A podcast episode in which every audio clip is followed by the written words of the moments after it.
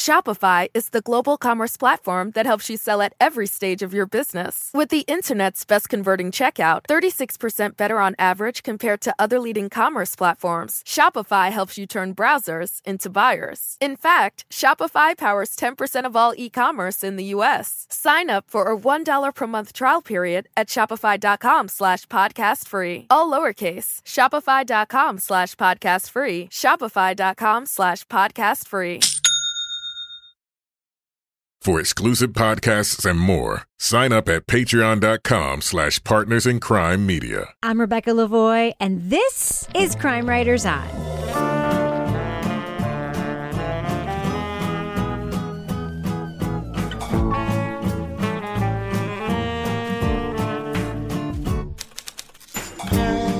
Crime Writers On is the original true crime review podcast that looks at true crime, pop culture, other podcasts, TV, and this week, a classic rewind episode. Kevin, what are we going to be listening to? I just told you what we're listening to. Oh, that's right. It's the HBO documentary.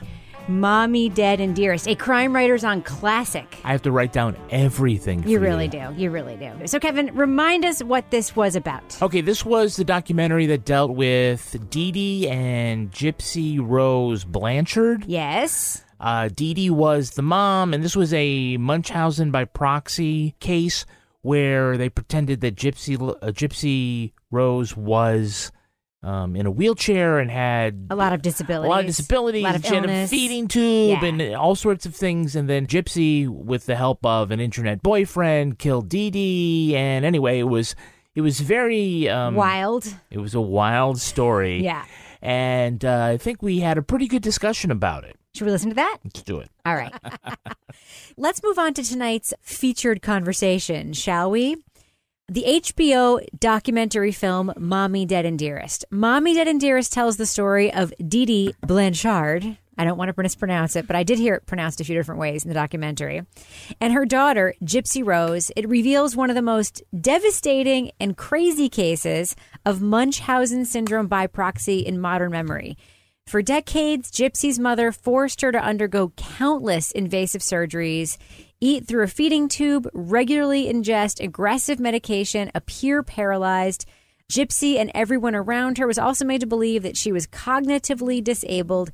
Eventually, then, with the help of her boyfriend, Gypsy ends up murdering her mother, Dee Dee, in order to escape this abuse. Now, Gypsy is currently serving 10 years in prison. She'll be up for parole after eight and a half years.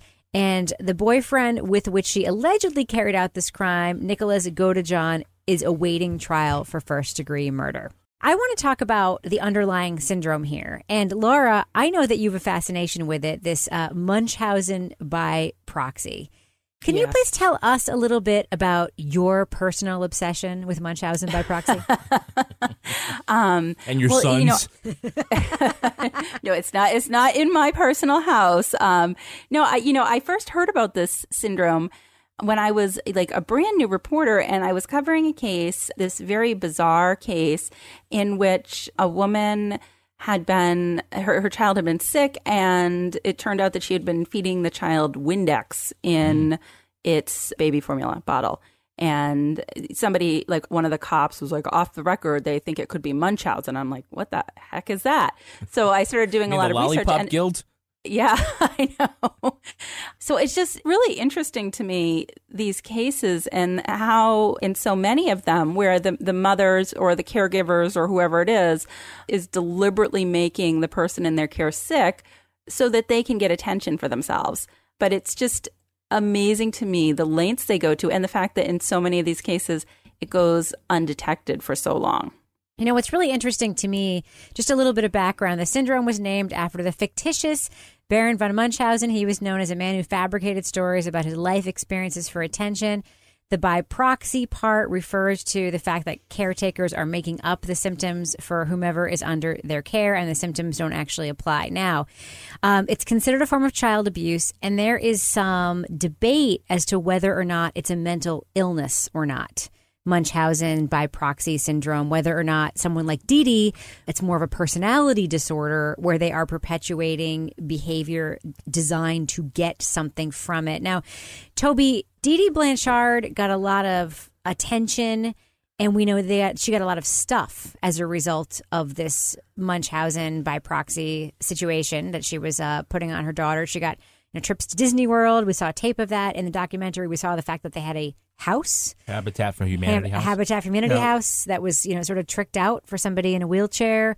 You know, we saw that they had neighbors and friends who were feeding them, caring for them, hanging out with them. Do you have an opinion? As I mean, I, I'm not asking you for like your medical opinion, but when you sort of see this kind of manifestation of it that is so extreme, this girl who is being told not to walk. Do you feel like it's a mental illness? Do you feel like it's a crime? Do you feel like it's some sort of personality? What do you, what does your gut say? I don't think being a mental illness and being a crime is necessarily mutually exclusive in this situation. I don't know. It's a tough one. They don't explore that relationship in a ton of depth beyond sort of what Dee Dee was doing to Gypsy.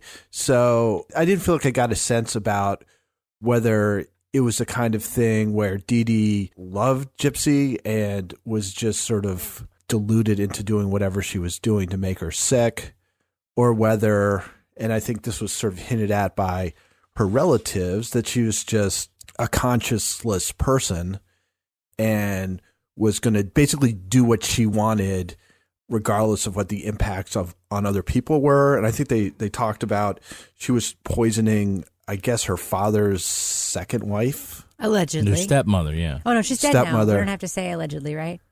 It's Dee Dee's dead, allegedly. yeah, yeah.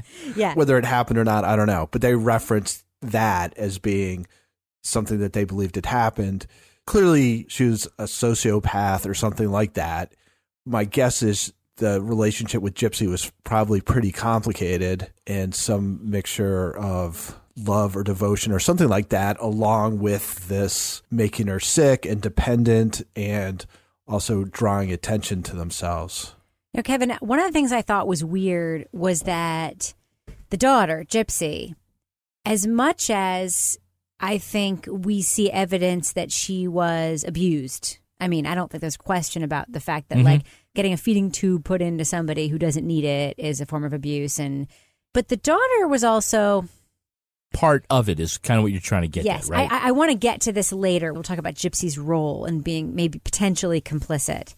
But she did she did have to play a role, and we see it. One of the most stunning scenes in the film to me is we watch a video that Gypsy made for public consumption of her throwing herself off of that porch into the snow.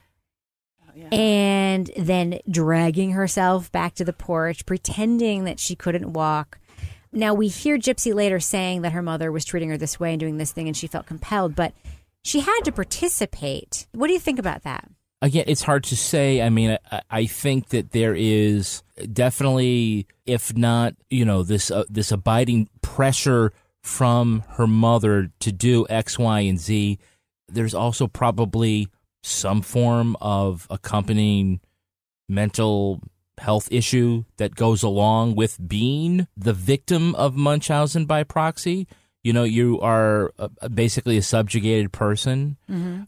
There is the ethical, and then there's the moral, and then there's the legal justifications and excuses. It's a, you know, her, her mother's actions are such a mitigating factor. Right. But is she not also legally a party to fraud when she pretends to be in a wheelchair and accepts a gift to Disney World or something like that? It's hard, but yet we still have a great amount of sympathy.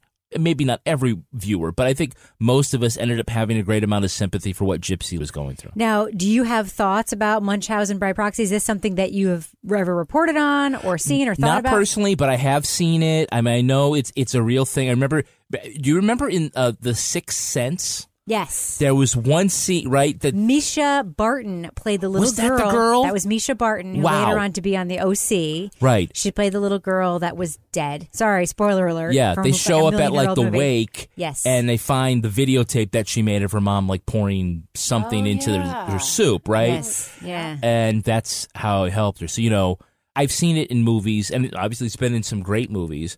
I want to talk about the production and the very, very, very true crimeness of this documentary. I felt like when I was watching it, it was a combination of Making a Murderer, very high quality reported shows where they had all the right people and all the right Mhm. sources with a little bit of like investigation discovery thrown in.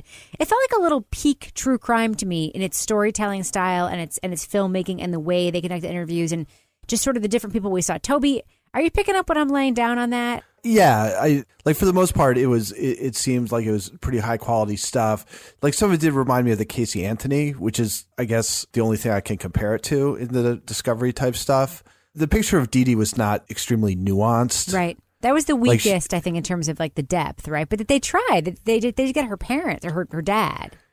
Yeah, but they didn't, you know, I guess my feeling is based on everything that they said about her, that reading between the lines, there must have been something going on. And I'm not I'm not talking about necessarily abuse or, or whatever, but that there's gotta be something more to it than just she's evil and does terrible things. Right. So it was very interesting that nobody in her family seemed to care she was dead. Nobody. Yeah. Uh, That was I- I've never seen that. and I, you know what else I've never seen? A blue ass kitchen like oh the my one god! that her. it almost looked like so. There was this shot for our listeners who haven't yet seen the show. They interviewed Dee Dee's dad and stepmother. I guess it's her his dad, her dad's wife. I don't know if and she must. They must have been married when Dee Dee was still alive. So her Yeah, dad and yeah. stepmother, and they're sitting in the kitchen in their house. And there's like bright blue tile on the floor, and bright blue walls, and bright blue cabinets, and bright blue. It looks like a Wes Anderson. Like you can't make it up, Chip right? and Joanna would not approve. Chip and Joanna not approve. That's hgtvpodcast.com, by the way, if you want to uh, subscribe. we got a website and everything. All right. Laura, Laura what, what did you think? I mean, I was watching this the whole time I was watching it. All I could think of because I, I do watch the things that we watch, and I, I know we're going to talk about on the show with sort of an ear or an eye toward what are Toby and uh, Laura going to think of this. The entire time I was like, Laura Bricker is going to freaking love this. Did you? The the kitchen or the show in general? Well, first of all, you have to weigh in on the kitchen 'cause I know you have thoughts about that. well, I have to tell you, I wasn't paying as much attention. I was looking at their footwear during that scene. Oh yeah, I was Me I too. was like, why is she wearing she's wearing the the wife was wearing very practical shoes. He had like socks anyway. But Did they not um, know I they were coming? Is that why they were dressed like that? Well, they moved all the furniture out of the room. They obviously knew they were coming. yeah. So no, I I really loved this documentary because I feel like, and I've said this before, a lot of the true crime shows that we watch, I feel like we're seeing the same story told over and over. And it's not to belittle, you know, someone's life, but it's like the husband kills the wife because he's cheating on her and he wants to leave her. And it's like, after a while, that's not captivating because you've heard the story before. And this story, I was like, whoa, where is this one going next? And I actually thought this could have been longer than it was. Like it could have been broken up into a few more episodes so that they could have gone deeper into Dee Dee's psyche and her past. And I wanted more of this one because all of the people in it were so fascinating to me. And I was just like, it was very interesting. Now, let's talk a little bit about the Dee Dee Gypsy dynamic and uh, some of the more interesting aspects that we see. This is this mother and this daughter. The documentary begins with basically the murder. Yeah. And it shows. Interesting choice. We'll talk about that. I mean, I think the big shock for a lot of people would be that Gypsy Lee can walk. All right? I mean, that was a lot of people are like, I don't care that Dee Dee's dead, but god damn it, Gypsy can walk.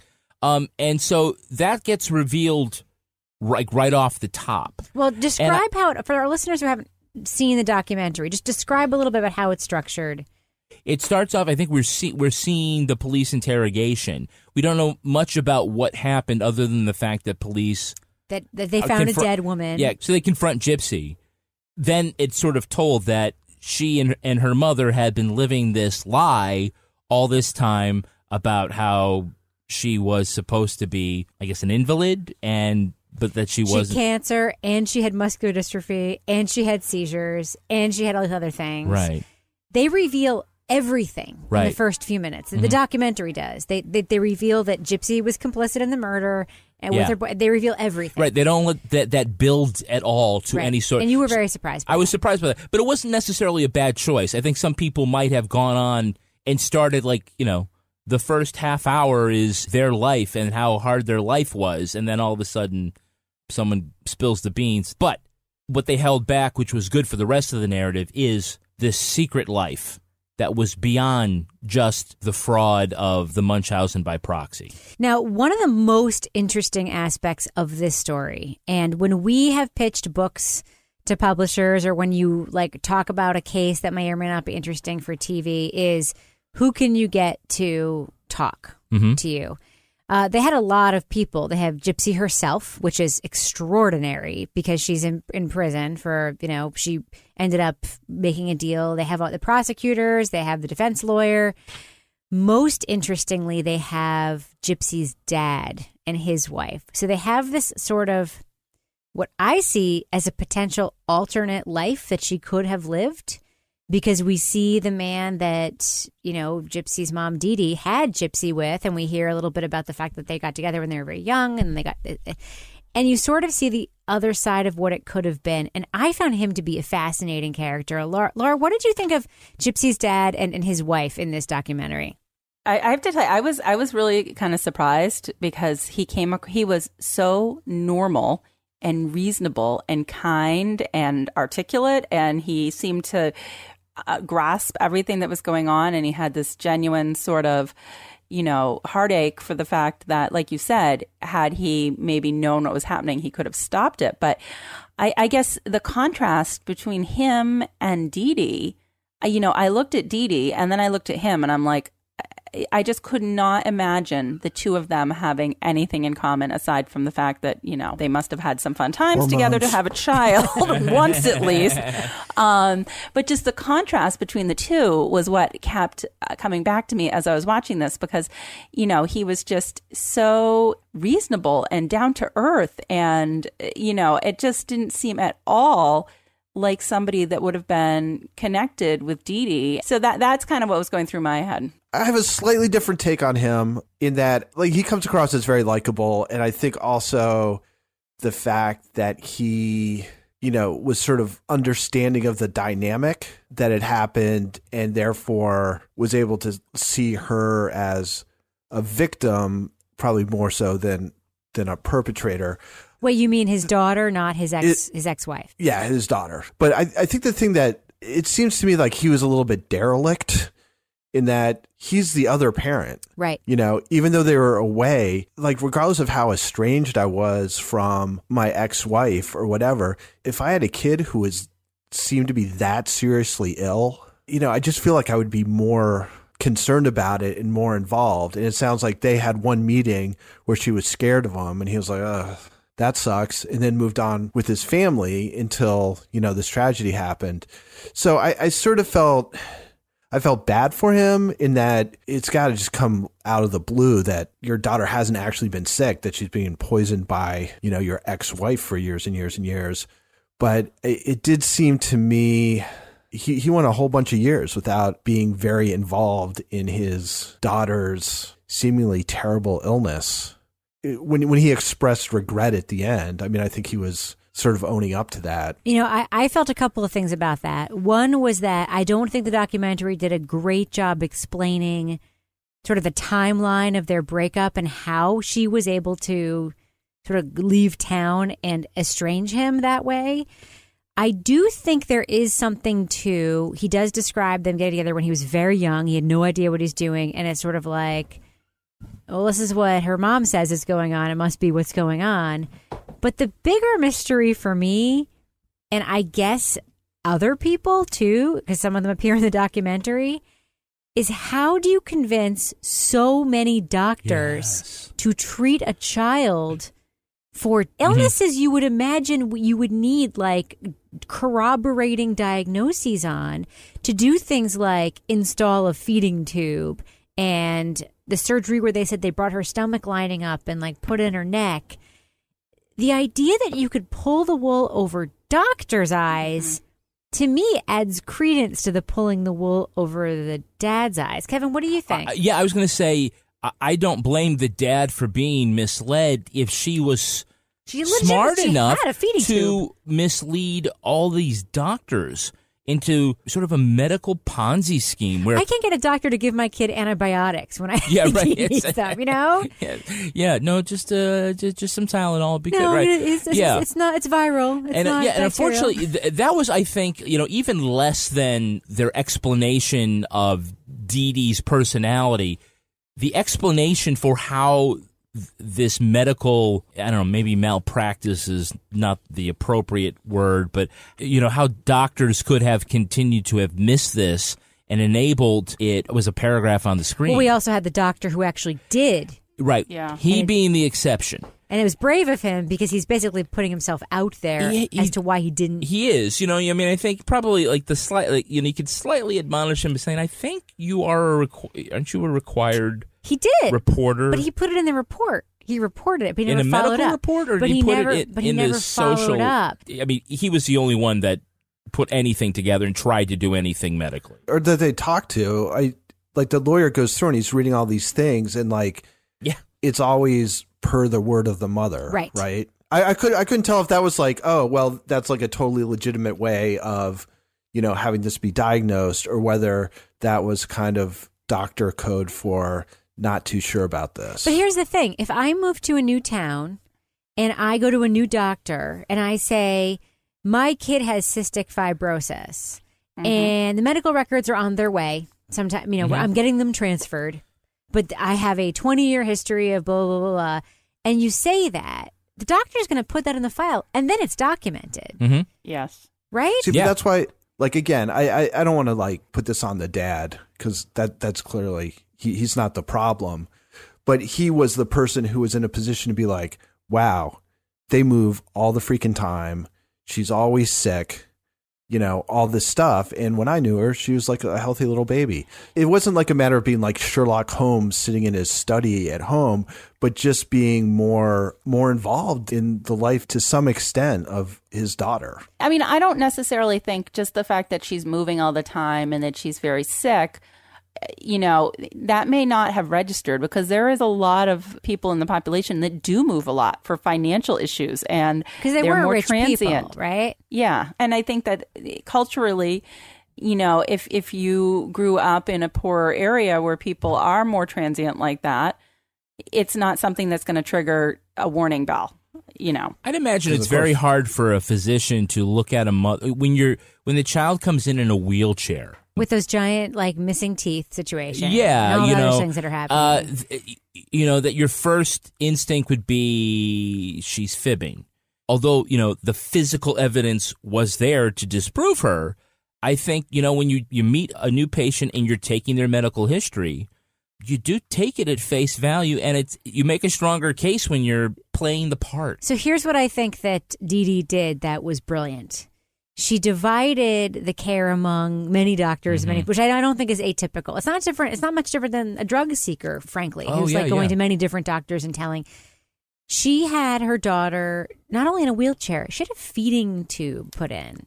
So there's like some credibility built into that, right? Like if you walk into a doctor's office and you have a feeding tube, the assumption of that physician is another physician put that feeding tube in. Yeah, that I don't believe. I just do not know how that got done. Laura, what do you think of That's this? not elective surgery. Laura, can you get your kid antibiotics when a doctor doesn't want to give them? Am I crazy that this was like an amazing fraud that this woman was? no, able it to pull is. Yeah, I mean, you know, like I've had, I've, and we have like a great family doctor, and you know, I'll call him on the phone and say, hey, you know, we need something, and he'll be like, well, I, I really need to see you in the office, you know. so, the feeding tube thing astounds me as well. The fact that that was actually put in, and nobody caught onto that. I mean, that's major. That's that's not like, oh, I'm gonna stick some poison in her food so she's a little sick. It's that's a pretty major undertaking. I mean, that took some work. Was it ever determined how all of this medical care was paid for? Probably Medicaid. I'm guessing some of it. I think it was uh, government assistance or maybe, something like that. Maybe. But by the way, we also saw a scene where she was at Disney World eating mashed potatoes, and I'm like, Oh yeah. you can't eat mashed potato. You can't eat like she has a feeding tube, and she's also. It's like it was. Oh snap! Well, the You didn't see- you timeline was a didn't- little I weird because didn't I didn't together, understand when she had the feeding tube put in because I, I there were a couple videos where she was eating. I think she was eating pretty much the whole time. The feeding tube was a an, like it's sort of an artifice thing. Now, I want to talk about another character we're introduced to uh, in the film. That is Gypsy's internet boyfriend. That's Nick Godejohn. I think I'm pronouncing that close enough to correct. uh, who we see being interviewed by the police, and then we also hear described by Gypsy, and then we see their internet interactions. Kevin, my impression of Nicholas Godejohn is that he is a troubled young man with something that he already is sort of carrying with him. I don't want to like diagnose somebody I've never met, but uh, he strikes me as somebody maybe a little bit on the spectrum. I think that they did. Someone Did said that that? is autistic. Uh, yeah. And then also from, you know, circumstances that are less than ideal. And a troubled person who then actually did stab a woman to death at the behest of his internet girlfriend.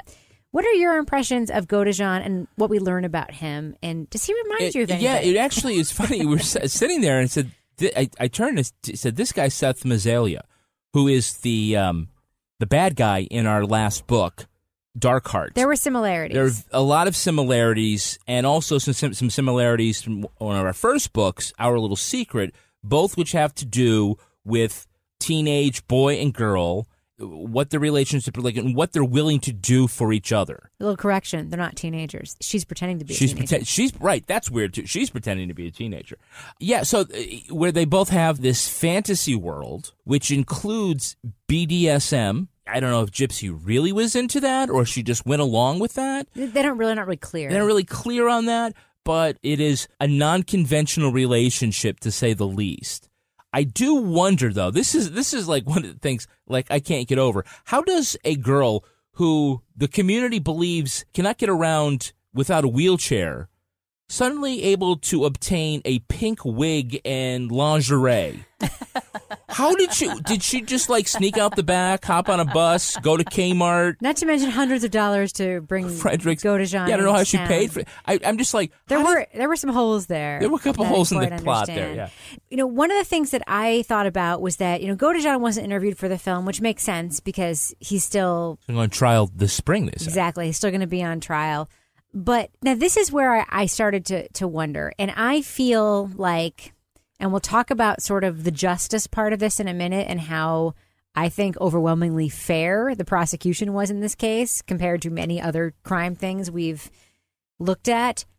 This listening to Godejohn talk, seeing his affect, getting a sense of how he communicates and how he was communicated with by this young woman kind of made me start to doubt the veracity of the 100% sympathetic gypsy that we had thus far in the show kind of been exposed to this baby talking victim of her mother's Munchausen by proxy. We now we see a a young woman who is communicating in a very adult manner, who is posing in lingerie, as Kevin mentions, who is having a guy do her bidding, getting rid of, you know, the mom. She's like pretending on her own admission that she's just being super normal that night, painting her mom's toenails, and basically really puts this murder in play.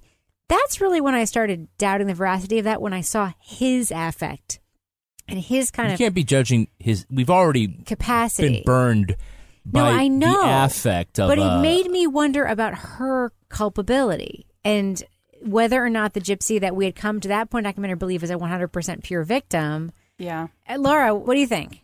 I agree because I, I found myself thinking, you know, I was feeling very sympathetic towards her. I was thinking, oh, these are the defense cases that, you know, you feel like you can do something good because here's somebody in a horrible situation because of how they were treated prior to this. But then we get into this, like, the, you know, the back and forth little messages and the photos.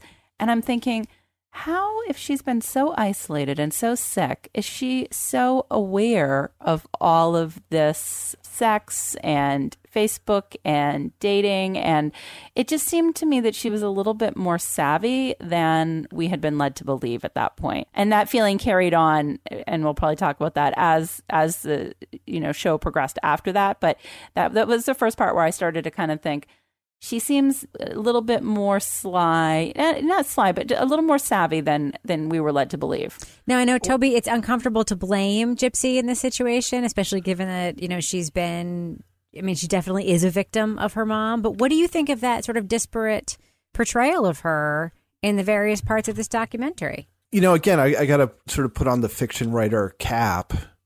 You know, you think about her as being both isolated. You know, she she primarily has one person who is always there when she interacts. Like they, they talk about how Dee Dee was always like holding her hand when other people were there. Mm-hmm. Sort of intimate that maybe she was giving her messages by pressure and stuff. So Dee Dee is is sort of omnipresent when other people are around. Dee Dee is the only person she's around very often. And then it kind of comes out. I mean, she mentions that when Dee Dee goes to sleep, she goes on the internet. Gypsy goes on the internet. So I think when you have a combination of this like extreme isolation and control, and then when that's let off, you just go on the internet and the internet's at your fingers. And that's really your other way of interacting with the world. My guess is you'd come up with some pretty weird stuff. If you if you don't have a framework to interpret what you're looking at, it's not hard to find porn, even by accident, on the internet. Like you guys were talking about Seth Mazzaglia. What this reminded me of was Beware the Slender, Slender Man, yeah.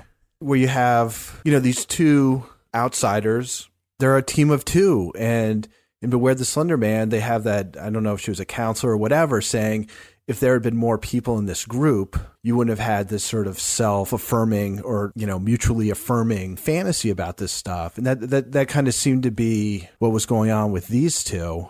So I, I just think her upbringing and her experience was so unusual. And then in something that's, you know, it's new, you know, it's just in our time where you can be that isolated, but at the same time be able to access so much stuff through the internet that we you probably end up having a pretty strange view of the way the world works and what goes on. It's funny because when I watched the movie, and I think Laura, you had the same experience, I felt like most of my sympathy was going toward Gypsy and that, you know, as messed up as she was, like with the fake baby voice, which then she could sort of modulate at will. And then we see like her being very composed in her stripes. By the way, WTF with the jails and prisons that still do those big striped outfits. Like that is so freaking weird. The Hamburglar Yeah, outfit. like, You do the pumpkin suit or the like, hamburger. It's like I then that the whole like 1930s vibe of like what inmates have to wear. It just kills me, and it's like always like these midwestern jails and prisons that seem to like mm-hmm. love the stripes, right? It's so weird. Anyway, but you see those sort of disparate people, and you see how she says to the interviewers in the documentary. I haven't even told my lawyers the truth, but I'm going to tell you the truth. And here we have this lawyer that we see advocating for her, like voraciously with the prosecutor and with her dad, like doing these deep dives into all these records. And she admits to the cameraman and the producer in the room that she's been lying to him. And then we see this man who, yes, he had some, you know, less than conventional se- sexual predilections, maybe. He clearly has some challenges, I think. I don't think he is as bright as Gypsy. I don't think he is quite as 100% there as other characters in the film, potentially. And I wondered in a couple of days after I watched this how much of the murder was the result of her manipulation of him. You know, I had the same. I had the same feeling, and, uh, but mine was more like I started. You know, once I, I initially watched it, you know, the first thing I was like, I'm like, God, this poor girl. Oh my gosh, you know what she's lived through. But then uh, I, I kind of thought about it, and I'm like, hmm. As I was watching how she was handling the interview in the courtroom, and I was watching how she was interacting with her father when he came in for their contact visit, And the cops, was- when they first questioned her, right? yeah, and and I was listening to this, and I was starting to sort of doubt her more, and I was starting to think maybe there was more going on with her than we initially realized, or, or, or more than I realized because I was caught up in the sympathy factor there. But then I started thinking about, you know, honestly, if her, you know, main source of social contact was her mother. Who, as we learned from the people, uh, you know, in her hometown, was like a master manipulator and a liar and a you know basically like a con woman it's not necessarily her fault that's the experience that she's had and that's what she's modeling herself after which is the person that she's been around the a most. sociopath, maybe. Like maybe. Cause, Yeah. Because Dr. Feldman, that uh, Munchausen expert in the movie, he does say that she might have some degree of sociopathy, but he also still believes she's a victim of Munchausen by proxy, and maybe the sociopathy is a part of that, being a victim of that. It's it's complicated. You know, one of the things that happens in this movie, unlike just about every other true crime thing we've ever talked about, is we have sympathetic prosecutors who sort of understand that this is complicated and messed up, and maybe throwing 100% of the weight of the law against prosecuting this girl who's been a victim her in the entire two decades of her life isn't the right move. Do you think that was surprising, Kevin, to see? Yeah, I mean, I think that this might be an example of when the system works. I dare say, because I think that while not letting Gypsy skate, uh, it does hold her accountable, but in a merciful way by giving her a not insignificant sentence. But, but I mean, I guess th- this could be a capital crime. They don't say it, but I'm assuming that, that part of her deal is that she has to testify against her ex. I'm going to be paying attention to that, just You're- by the way. Yeah. True crime update coming your Um, way, guys. Yeah, yeah. You you saw you know both the defense attorneys and the prosecutors And sort the of cops. go in with this sort of open eyed that this is an unusual case. There are many mitigating circumstances in her particular case. Well, I know we've talked about this a lot, but this film was very much based on an article that came out in BuzzFeed by a writer who's featured in the documentary who talks about it. I remember it being circulated and everyone saying like, "Holy crap, this is the craziest thing ever." And um, I think this documentary perhaps lives up to the craziness of the case, but I'm just curious. I'll start with me because I know where Laura's going to go. the thumbs up, thumbs down. Would you recommend to our listeners that they watch Mommy Dead and Dearest from HBO? Uh, our listeners who enjoy true crime, apps a freaking lootly thumbs up. This is a peak true crime in its presentation, in the absolute nuttiness of the case. There are many times in the documentary, despite all of the things that we have revealed on this show, where you will still be surprised and you will still be like, oh, I can't believe that. And look at that kitchen floor in those old people's houses. Trust me, it's It beyond really is belief. blue. I think it's worth a watch. I give it a thumbs up. Laura Bricker, um, spoiler alert, I'm guessing you're going to give it a thumbs up too? I am going to give it a thumbs up, um, just because this this has all the elements that I look for in a crime story uh, that's going to hold my interest. There's a lot of twists and turns.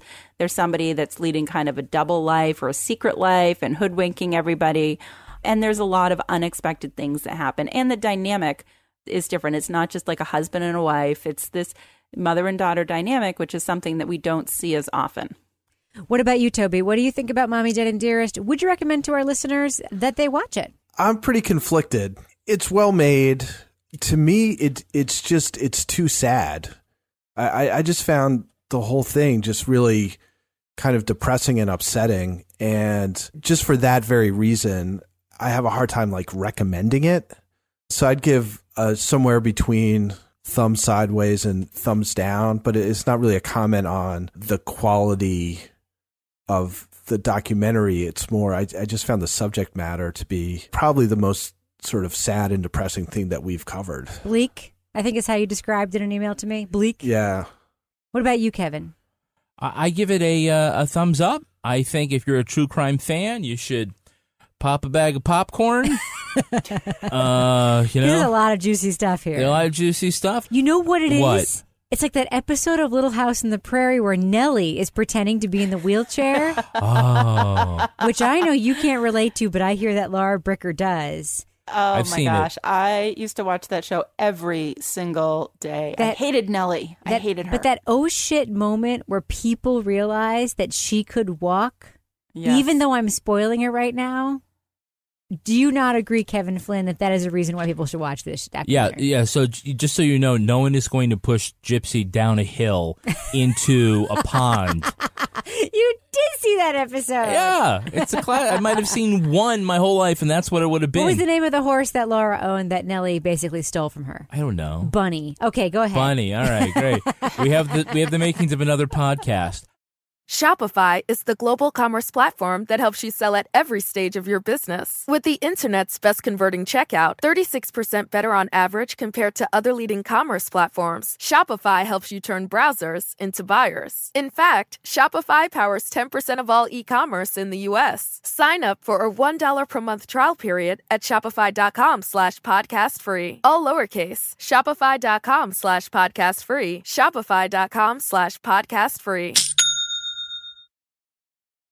All right, Kevin, that was super fun to listen to. What are we talking about next week? The Yellow Car and the new comedy, true crime, true crime comedy parody satire series from Hulu, Only Murders in the Building. Oh, yeah, with Steve Martin and Selena Gomez? Uh, yeah, and don't forget Martin Short. Yes, can't wait to talk about that one. All right. On behalf of all of us at Crime Writers On and Partners in Crime Media, we will catch you later.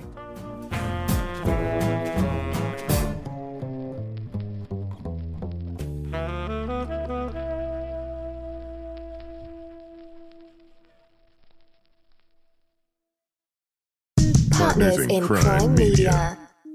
Shopify is the global commerce platform that helps you sell at every stage of your business. With the internet's best converting checkout, 36% better on average compared to other leading commerce platforms, Shopify helps you turn browsers into buyers. In fact, Shopify powers 10% of all e-commerce in the US. Sign up for a $1 per month trial period at shopify.com slash podcast free. All lowercase, shopify.com slash podcast free, shopify.com slash podcast free.